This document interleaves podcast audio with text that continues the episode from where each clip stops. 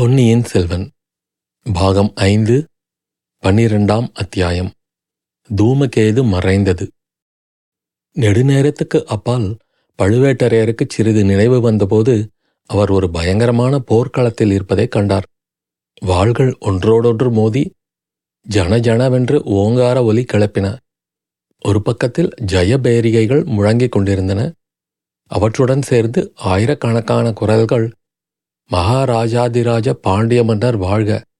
பாண்டிய விரோதிகள் வீழ்க என்று கோஷமிட்டன. இன்னொரு பக்கத்தில் ஆயிரக்கணக்கான குரல்கள் கங்க மன்னன் விழுந்து விட்டான் ஓடுங்கள் ஓடுங்கள் என்று கூக்குரலிட்டன. ஓடுகிறவர்களை தடுத்து நிறுத்தும் குரல்கள் சிலவும் கேட்டன. அப்போது திடீரென்று ஒரு கணம் போர்க்களத்தில் நிசப்தம் நிலவியது. பழுவேட்டரையர் சுற்றுமுற்றும் பார்த்தார். இரண்டு கால்களையும் இழந்த விஜயாலய சோழனை இன்னொரு நெடிதுயர்ந்த அஜானுபாகவான மனிதன் தன் தோள்களிலே தூக்கி கொண்டு வந்தான்.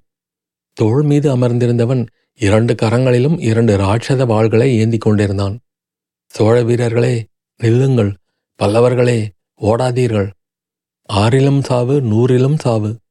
என்னை பின்தொடர்ந்து வாருங்கள். எதிரிகளை சின்னாபின்னம் செய்வோம் என்று அவன் கோஷித்தான். ஓடத் தொடங்கியிருந்த சோழ பல்லவ வீரர்கள் விஜயாலய சோழனை பார்த்துவிட்டு அவன் வார்த்தைகளை கேட்டுவிட்டு நின்றார்கள்.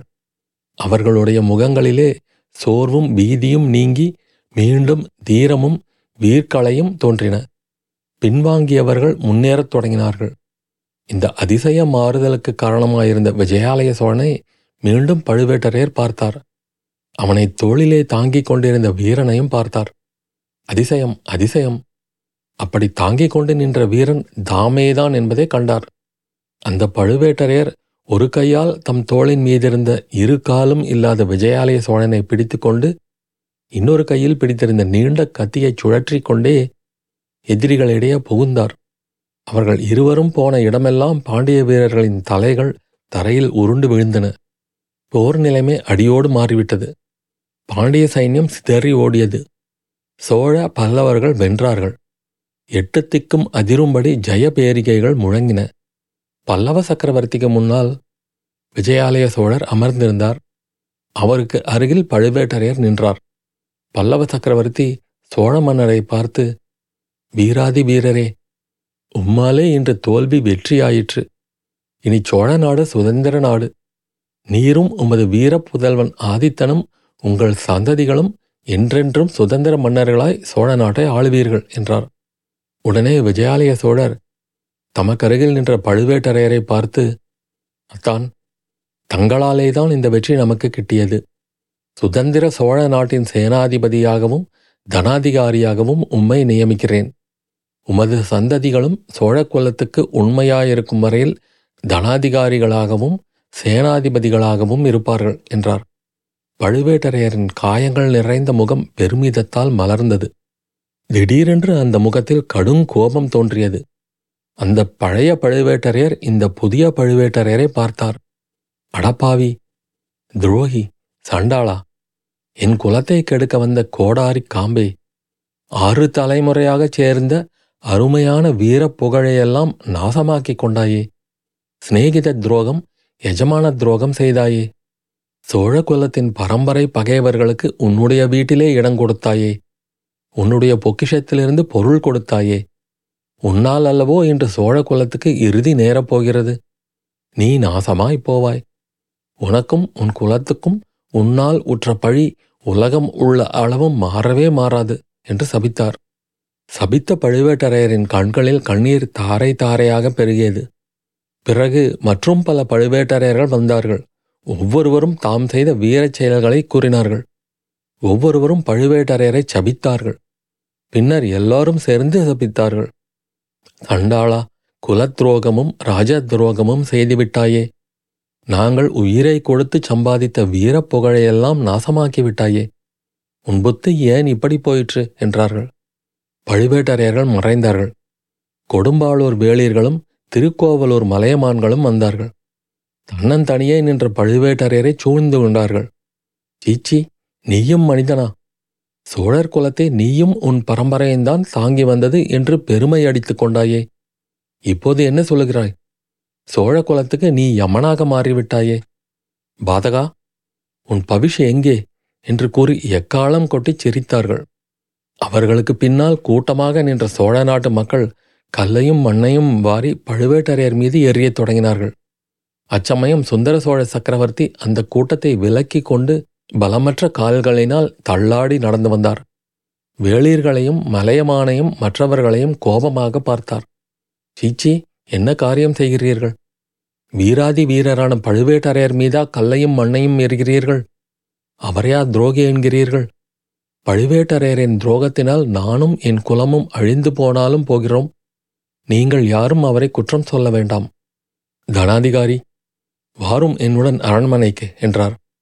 ஜனக்கூட்டம் கலைந்து போயிற்று. சுந்தர சோழரும் மறைந்தார்.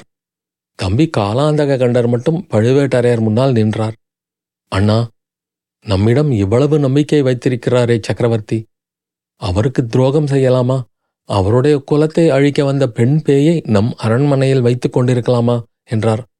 உடனே அவரும் மறைந்தார். வந்தியத்தேவனும் கந்தமாறனும் அவர்களை ஒத்த வாலிபர்களும் பெரிய பழுவேட்டரையரை சூழ்ந்து கொண்டார்கள். மீசை நரைத்த கிழவா? உனக்கு ஆசை மட்டும் நரைக்கவில்லையே. பெண் மோகத்தினால் அழிந்து போனாயே. உன் உடம்பில் உள்ள அறுபத்து நாலு புண்களும் இப்போது என்ன சொல்கின்றன? அவை வீரத்தின் பரிசான விழுப்புண்களா? அல்லது துரோகத்தின் கூலியான புழுப்புண்களா? என்று கேட்டுவிட்டு கலகலவென்று சிரித்தார்கள். அவர்களை கொல்லுவதற்காக பழுவேட்டரையர் தம் உடைவாளை எடுக்க முயன்றார். ஆனால் உடைவாள் இருக்க வேண்டிய இடத்தில் அதை காணவில்லை. இச்சமயத்தில் குந்தவை பிராட்டி வந்தாள். வாலிபர்களை நோக்கி கையமர்த்தி சிரிப்பை நிறுத்தினாள். பாட்டா இவர்களுடைய விளையாட்டுப் பேச்சை தாங்கள் பொருட்படுத்த வேண்டாம்.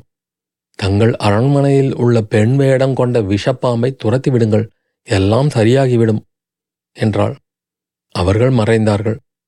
பழுவேட்டரையர் குலத்தைச் சேர்ந்த பெண்கள் வரத் தொடங்கினார்கள். பத்து பேர் நூறு பேர் ஆயிரம் பேர் ஆறு தலைமுறையைச் சேர்ந்தவர்கள் வந்து அவரை சூழ்ந்து கொண்டார்கள். ஐயையோ உனக்கு இந்த கதியா நேர வேண்டும்? நம்முடைய வீரக் குலத்துக்கு உன்னால் இந்த பெரும் பழியா ஏற்பட வேண்டும்? நாங்கள் எங்கள் கணவன்மார்களையும் அண்ணன்மார்களையும் தம்பிமார்களையும் பத்து மாதம் சுமந்து பெற்ற பிள்ளைகளையும் சோழ நாட்டுக்காக போர்க்களத்துக்கு அனுப்பி வைத்தோமே. அவர்கள் ரத்தம் சிந்தி உயிரை கொடுத்து பழுவூர் வம்சத்துக்கு இணையில்லா புகழை தேடித் தந்தார்களே. அதையெல்லாம் ஒரு நொடியில் போக்கடித்துக் கொண்டாயே என்று கதறினார்கள். பெண்களே வாயை மூடிக்கொண்டு அந்த புறத்துக்கு போங்கள். என்னால் ஒரு பழியும் உண்டாகாது என்று பழுவேட்டரையர் கஷ்டப்பட்டு பதில் கூறினார். அப்போது அந்த பெண்கள் ஒரு திசையில் சுட்டிக்காட்டினார்கள்.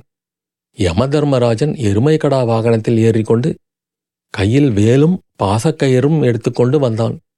பழுவேட்டரையரை நெருங்கினான்.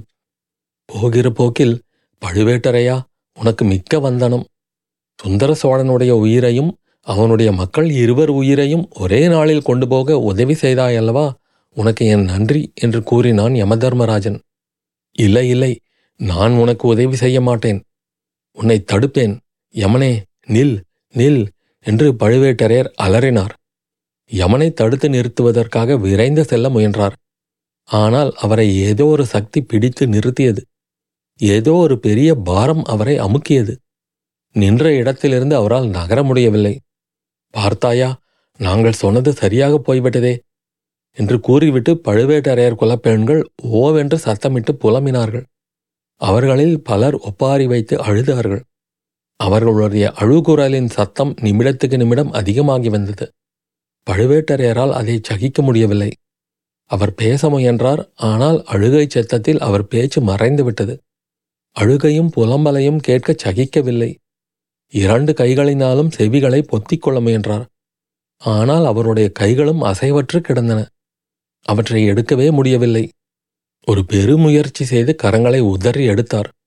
அந்த முயற்சியிலே அவருடைய கண் இமைகளும் திறந்து கொண்டன. சட்டென்று நினைவு வந்தது. அத்தனை நேரமும் அவர் அனுபவித்தவை மனப்பிரமையில் கண்ட காட்சிகள் என்பதை உணர்ந்தார். ஆனால் ஓலக்குரல் மட்டும் கேட்டுக்கொண்டிருந்தது சற்று கவனித்து கேட்டார். அவை பெண்களின் ஓலக்குரல் அல்ல நரிகளின் ஊளை குரல் அவர் நினைவு இழந்து கொண்டிருந்த சமயத்தில் லேசாக காதில் விழுந்த சம்பாஷணை ஞாபகத்துக்கு வந்தது. கிழவன் செத்து போய்விட்டான் என்றது ஒரு குரல். நன்றாக பார். பழுவேட்டரையனுடைய உயிர் ரொம்ப கெட்டி. யமன் கூட அவன் அருகில் வர பயப்படுவான் என்றது மற்றொரு குரல்.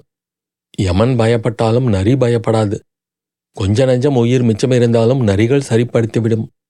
பொழுது விடியும் போது கிழவனின் எலும்புகள் தான் மிச்சம் இருக்கும். நல்ல சமயத்தில் நீ பிளந்த மண்டபத்தை தள்ளினாய். இல்லாவிடில் நான் அந்த கதியை அடைந்திருப்பேன். கிழவன் என்னை கொன்றிருப்பான். எங்கே? மண்டபத்தை நகர்த்த முடியுமா? பார்க்கலாம். என்ற மந்திரவாதி சற்று பொறுத்து துளி கூட அசையவில்லை. ஒரு பகைவனுடைய பள்ளிப்படையைக் கொண்டு இன்னொருவனுக்கும் வீரக்கல் நாட்டிவிட்டோம் என்று கூறிவிட்டு கலகலவென்று சிரித்தான். சிரித்தது போதும் வா. படகு பீய்த்து கொண்டு ஆற்றோடு போய்விடப் போகிறது. அப்புறம் கொள்ளிடத்தை தாண்ட முடியாது. இந்த வார்த்தைகளை ஞாபகப்படுத்திக் கொண்டு பழுவேட்டரையர் தம்முடைய நிலை இன்னதென்பதை ஆராய்ந்தார். ஆம் அவர் மீது பள்ளிப்படை மண்டபத்தின் ஒரு பாதி விழுந்து கிடந்தது. அதன் பெரிய பாரம் அவரை அமுக்கிக் கொண்டிருந்தது. ஆனால் மூச்சு விட முடிகிறதே எப்படி? நல்ல வேளையாக மண்டபத்தோடு விழுந்த மரம் அவர் தோளின் மீது படிந்து அதன் பேரில் மண்டபம் விழுந்திருந்தது. மண்டபத்தை ஒட்டியிருந்த மரம்தான் அவர் உயிரை காப்பாற்றியது. மண்டபம் நேரே அவர் மேல் விழுந்திருந்தால் மார்பும் தலையும் நொறுங்கி போயிருக்கும். கிழவனார் தம்முடைய உடம்பின் வலிமையை எண்ணி தாமே ஆச்சரியப்பட்டார். அந்த பெரிய பாரத்தை இத்தனை நேரம் சுமந்தும் தம்முடைய உயிர் போகவில்லை என்பதை உணர்ந்து கொண்டார்.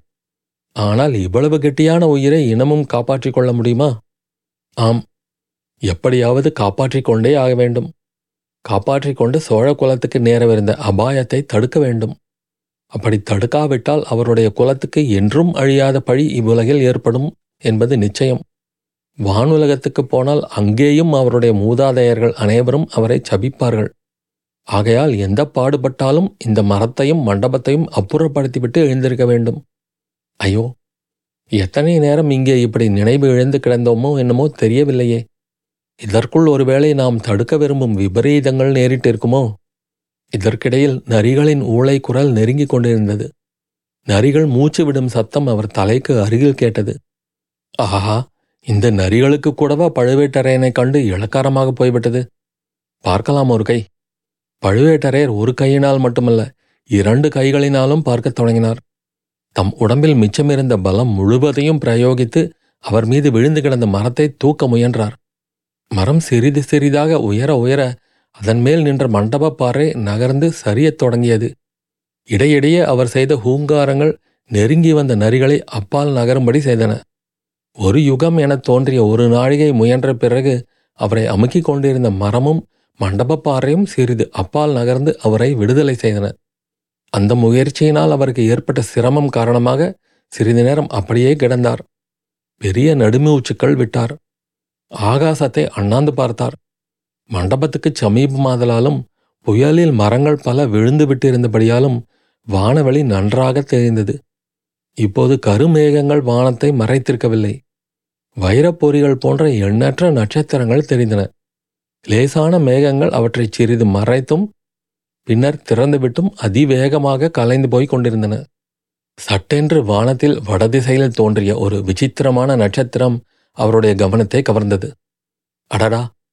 சில நாளைக்கு முன்பு அவ்வளவு நீளமான வாளை பெற்றிருந்த தூமகேதுவா இப்போது இவ்வளவு குறுகி போயிருக்கிறது? அந்த நட்சத்திரத்தின் ஒரு முனையில் சுமார் ஒரு அடி நீளம் வெளிரிய புகைத்திரள் திரள் போல நீண்டிருந்தது. பத்து நாளைக்கு முன்பு கூட வானத்தின் ஒரு கோணம் முழுதும் நீண்டிருந்த வால் இப்படி குறுகிவிட்ட காரணம் என்ன? வானத்திலிருந்து பார்வையை அகற்றி சுற்றுமுற்றும் பார்த்தார். நரிகள் இன்னும் போகவில்லை என்பதை கண்டார். பத்து இருபது ஐம்பது நரிகள் இருக்கும். அவற்றின் கண்கள் நெருப்புத் தணல்களைப் போல் காட்டின் இருளில் ஜொலித்துக் கொண்டிருந்தன. கிழவன் எப்போது சாகப் போகிறான் என்று காத்து கொண்டிருந்தன போலும் போகட்டும் போகட்டும் அவ்வளவு மரியாதை பழுவேட்டரையனிடம் இந்த நரிகள் காட்டுகின்றனவே. திடீரென்று வானமும் பூமியும் அந்த வனப்பிரதேசம் முழுவதும் ஒளிமயமாயின. பழுவேட்டரையரின் கண்கள் கூசின. அது மின்னல் அல்ல. வேறு என்னவா இருக்கக்கூடும் வானத்தை நோக்கினார். ஜாஜ்வல்யமாக பிரகாசித்த ஒரு தீப்பந்தம் வான வட்டத்திலே ஒரு கோணத்தில் பிரயாணம் செய்து கொண்டிருக்க கண்டார். அதன் பிரகாசம் அவருடைய கண்களை கூசச் செய்தது. கண்ணை ஒரு கணம் மூடிவிட்டு திறந்து பார்த்தார். அந்த தீப்பந்தம் சிறிதாகி போயிருந்தது. வர வர ஒளி குறைந்து வந்தது. திடீரென்று அது மறைந்தே விட்டது. பழையபடி இருள் சூழ்ந்தது. இந்த அதிசயம் என்னவாயிருக்கும் என்று பழுவேட்டரையர் சிந்தித்துக்கொண்டே மீண்டும் வானத்தை நோக்கினார். குறுகிய தூமகேது சற்று முன் இருந்த இடத்தை பார்த்தார். அங்கே அதை காணவில்லை. ஆஹா தூமகேதுதான் விழுந்துவிட்டது இதன் கருத்து என்ன? இதன் விளைவு என்ன? உலகத்தில் ஏதேனும் விபரீதம் நடக்கப் போவதற்கு அறிகுறிதான். ராஜ குடும்பத்தினர் யாருக்காவது விபத்து நேரிடுவதற்கு அடையாளம். வால் நட்சத்திரம் மறையும் போது அரச குலத்தைச் சேர்ந்த யாரேனும் மரணம் அடைவார்கள்.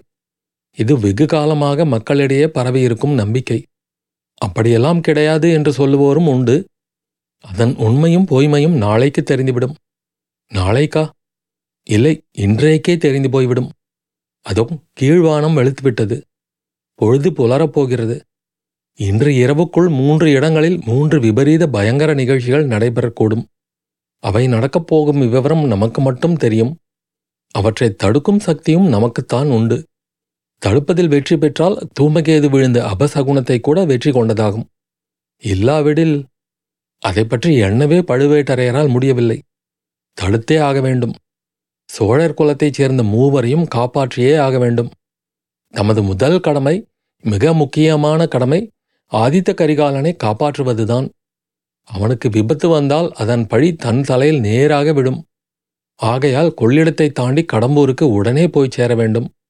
அதற்கு முன்னால் குடந்தைக்கு சென்று தஞ்சைக்கும் நாகைக்கும் எச்சரிக்கை அனுப்பிவிட்டு போவது நல்லது. பின்னர் விதிவசம் போல் நடந்துவிட்டு போகிறது. தாம் செய்யக்கூடியது அவ்வளவுதான். பழுவேட்டரையர் எழுந்திருக்க முயன்றார்.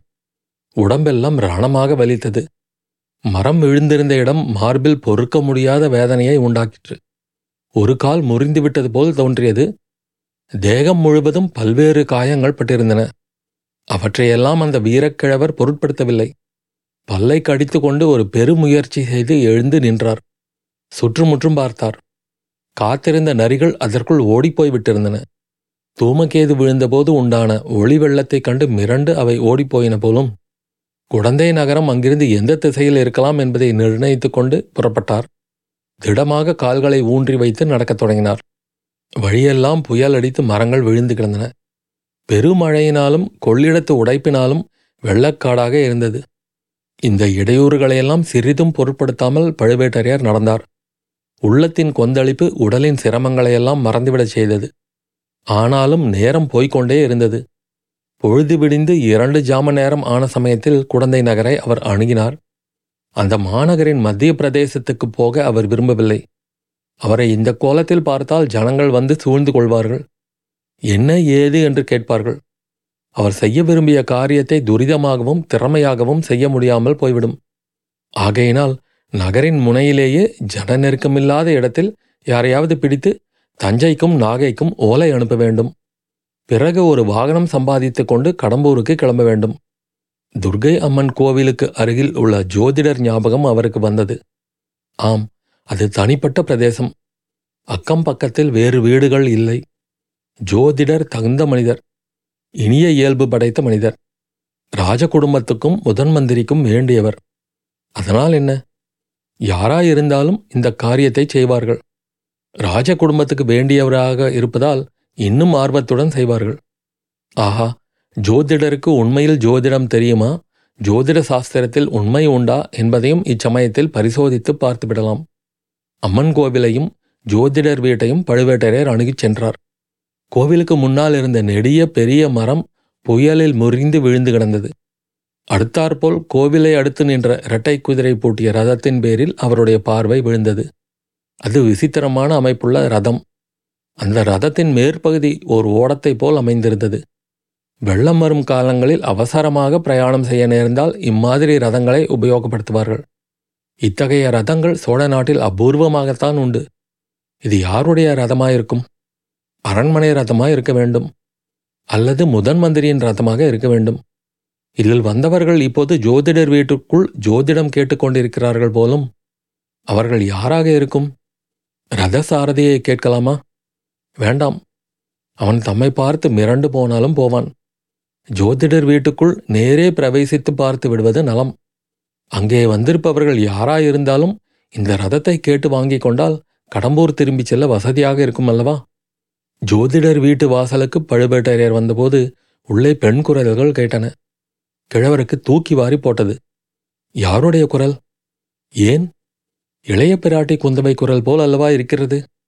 அவள் எதற்காக இங்கே வந்தாள்? இந்த சமயம் பார்த்தா வர வேண்டும். முதலில் இப்படி எண்ணியவர் உடனே மனத்தை மாற்றிக்கொண்டார் அவ்விதமானால் இளைய பிராட்டியாக இருந்தால் ரொம்ப நல்லதாய் போயிற்று. பழம் நழுவி பாலில் விழுந்தது போல் ஆயிற்று. குந்தவை தேவியின் காதில் விஷயத்தை போட்டுவிட்டால் தம்முடைய பாரமே நீங்கியது போலாகும். ஆகும் அவளுடைய தந்தைக்கும் தம்பிக்கும் நிகழக்கூடிய ஆபத்தை பற்றி குறிப்பாக சொல்லிவிட்டால் பிறகு அந்த சாமர்த்தியசாலியான பெண் வேண்டிய முன்ஜாக்கிரதை எடுத்துக்கொள்வாள். பிறகு தாம் நிம்மதியாக திரும்பி கடம்பூருக்கு போகலாம். அங்கே அல்லவா தம்முடைய முக்கியமான கடமை இருக்கிறது? பழுவேட்டரையர் ஜோதிடர் வீட்டு வாசலில் பிரவேசித்தபோது முன்னூறு தடவை நாம் பார்த்திருக்கும் அதே காவல்காரன். ஜோதிடரின் சீடன் அவரை தடுத்து நிறுத்தினான். பழுவேட்டரையர் அப்போதிருந்த கோலத்தில் அவரை அவனால் அடையாளம் கண்டுகொள்ள முடியவில்லை. ஆகையினாலேயே நில் என்று அதட்டும் குரலில் கூறிவிட்டு தடுத்தான். பழுவேட்டரையர் ஒரு முறை ஹூங்காரம் செய்துவிட்டு அவன் கழுத்தை பிடித்து தள்ளினார். சீடன் குட்டிக்காரணம் அடித்துக் கொண்டு போய் வீதியில் விழுந்தான். பழுவேட்டரையர் மத யானையைப் போல் பூமி அதிர நடந்து ஜோதிடரின் வீட்டுக்குள் புகுந்தார். அத்தியாயம் முடிவு.